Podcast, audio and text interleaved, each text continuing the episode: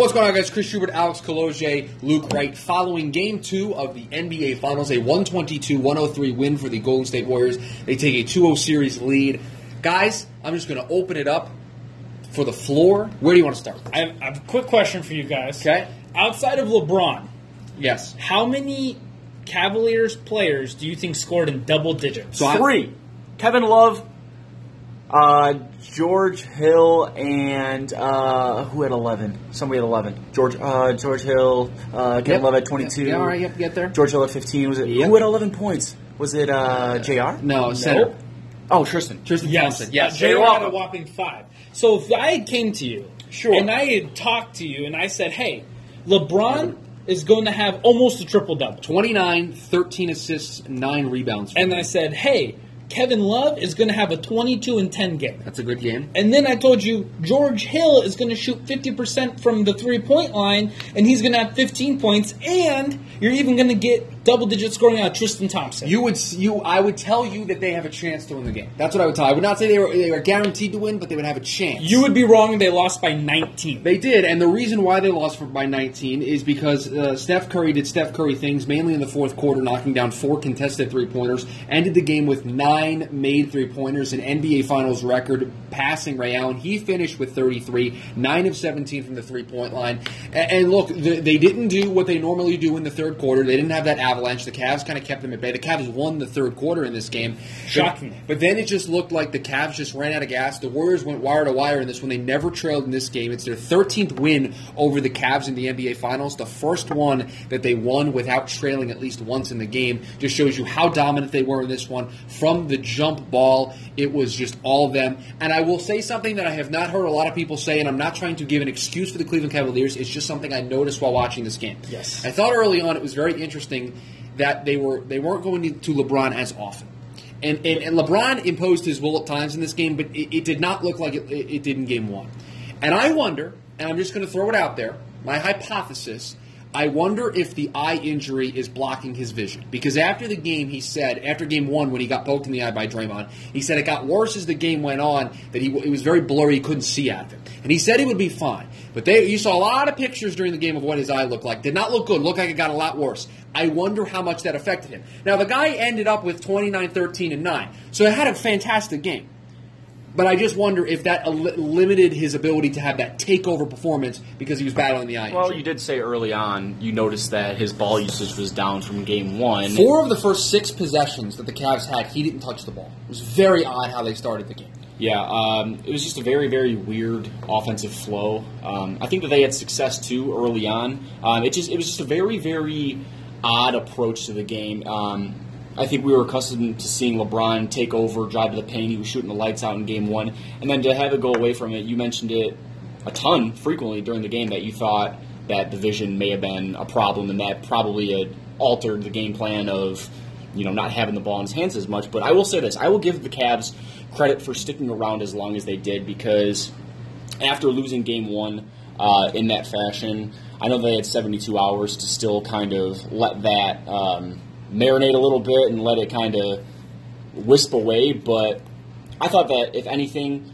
uh, Golden State was going to come out, bombard them with threes, go up by double digits, and that was going to be the end of it. For this game to even get into the fourth quarter and have it be somewhat a game, I'm, I'm impressed that the Cavaliers even took it that deep into the game. I thought that they were going to be uh, dead meat by halftime. Yeah, the, the lead for the Warriors was as big as what? Uh, Before it got to ended up being 19, it was about 15. yeah, 13 Yeah, And and the Cavs constantly had a response. The only time they didn't have a response in the fourth quarter when when Steph hit the dagger three from uh, the logo. I mean, he hit it from the logo at center court. I mean, that's how far away he was basically when he had the ball stripped away from him he turned and kind of flicked it up there and it went in. And at that point, the three of us kind of looked at each other in the office and said, "Okay, that's that's the one, right? That's the one that kind of puts this one out of reach." And it was. And, and, I, and I thought the Cavs did a really, really interesting job defensively, doing a lot of switching, kind of kind of taking a mold out of what Houston did in the Western Conference Finals, switching a lot. Uh, they were the, the Warriors were getting Kevin Love involved in the pick and roll. And I don't think Kevin Love played awful defense in this game. It certainly wasn't peak defense, and, and certainly you need an excellent defensive effort to beat this Warriors team and, and really contest some of these threes. But I didn't think they played all that bad defensively early on in the first half. It was a layup line. I Oh, yeah, coming off yeah. the screens, Livingston was open. JaVale McGee, perfect in this game. Six I mean, for six, yeah. 11 points. Uh, what Livingston? Twelve. points. Livingston was five of five in this game, and those two combined, th- those were that, that was a difference maker as well. Early in the first, it was a layup line. I thought in the third quarter, particularly, they played much better I defensively. mean, it was the only quarter that they won, And- which and I- is ironic. Right, and I, I look back at this, and it certainly sounds like I'm trying to pick up positives for Cleveland, but that's that's what we have to do at this point because LeBron isn't going to be able to, to carry this team every night. Look, he didn't score 51 tonight because he can't do that every night. I, no matter how great he is, and he is great, he can't do that every night. Somebody had to step up. They got it, but they didn't get it at the right time. Two two part question for you guys. Okay. How many Cavs do you think did not score tonight? Two, I'm gonna say I'm gonna say one. Zero. Every single Cavalier on the team scored. Two of which were even positive plus minus. Uh. Ante Zizic Eh. and Jose Calderon. oh, Now- the, your, the famous Jose Calderon. Yeah, Well, the famous plus minus Here- debate. here's the here's the debate that I'd like to get into Okay. that we saw all over the place on NBA Twitter that we talked about in the office is every single Cavalier actually played. There was no did not play coach decisions. There's no nothing. Ty Lue, we know, cleared Yes. the bench out with Ab- about three and a half minutes left. He said, "Get out of my game. Let's just finish this off. Yeah, We're not going to risk Yeah. an injury." Ob- LeBron being soft, yeah. not playing all 40 Oh, minutes. right, I forgot. Uh, Just obvious- kidding, everybody. Obviously, It's part joke. of that was just garbage time. You got to throw Right. Uh, you don't want your your starting lineup getting hurt, but it, it made me think of this. Do you think that going forward, Ty Lue has to take a chance here?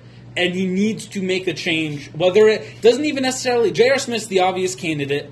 He only had five points. He was two of nine shooting. He's terrible on defense. He just doesn't bring anything to this game. But do you think that other players, whether you think they're better or not, do you think at this point you just have to at least give them a chance? Um, uh, look, Ty Lue doesn't have to do anything. Uh, Ty Lue has a 48 and, 41 and 18 career postseason record. He's won an NBA championship. Uh, he has earned the right to put the roster that he feels is best suited to win him a championship out on the court. Now, we can sit here and second guess it, and, and I think it's fair of us to do so. And I think the, the two candidates you look at to maybe make a change uh, with are J.R. Smith and, and Jordan Clarkson. I don't think Jordan Clarkson could hit a cruise ship right now if you asked him to. He, the guy just can't hit a bucket. I, I I think this team needs to get Rodney Hood more involved. And I think they just need to find something. And I don't know if it's Cedi Osman. Uh, you saw him come in early in what the second quarter. It was it was very it was a quick little. Maybe he played 30 seconds, but it was it was a telling moment for Ty Lue to get him in there uh, to to do that. So I, I think you could look at those two guys. Look, what was the story early on in the postseason, specifically in Game Seven? and in that series against the Pacers. When they needed energy, who did they go to? Tristan Thompson, who did not start a lot in that series. Well, he started to start in, in that series, and he brought energy when they needed it. And look, he brought energy early tonight. He was playing very well, and he's got himself back in the starting lineup. Mm-hmm. I wonder if somebody else can give them that. They need it. Jeff Green's going to have to play. They need him to play, but they're not playing Rodney Hood. I think you can put him in there. I think you can put Cedi Osman in there. You, you got to find a way to get Kyle Korver more minutes. I don't know how they're going to do that. 17. They seem to they seem to feel that they need him in a certain matchup. I feel like you have to get him out there and get him shots and get him in rhythm. And look, at the end of the day, Jordan Clarkson has to make shots. George Hill has to make shots. These other players have to make buckets, and they just haven't. Yeah, I think it's uh, it's pretty much depends on how much Ty Lue wants to gamble. Uh, you're going home for Game Three. You wonder if your role player is going to play better at home. That's typically the case. Um, but at the same time, this is still the same rotation that should have won Game One, was in it for Game Two.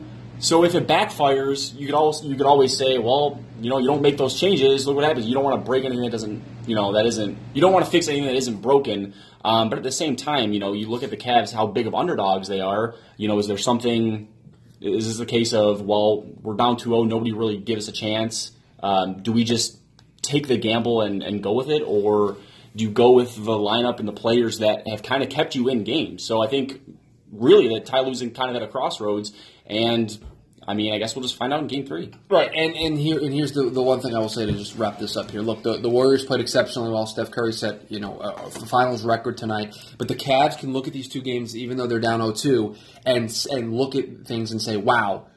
These are good things to take away, and I don't know if many of us thought entering the series that that would be the case. But they are going back to Cleveland 0-2. Look, in theory, they haven't they haven't lost anything yet. Because they didn't win on the road, right? They- They're not supposed to win on the road. If they lose game three, now all of a sudden it's okay, they didn't do what they were supposed to do. If they stole one in, in Oracle Arena, that would have been, you know, house money to return home 1 1. Now, they just have to hold serve and then steal one on the road at some point in this series.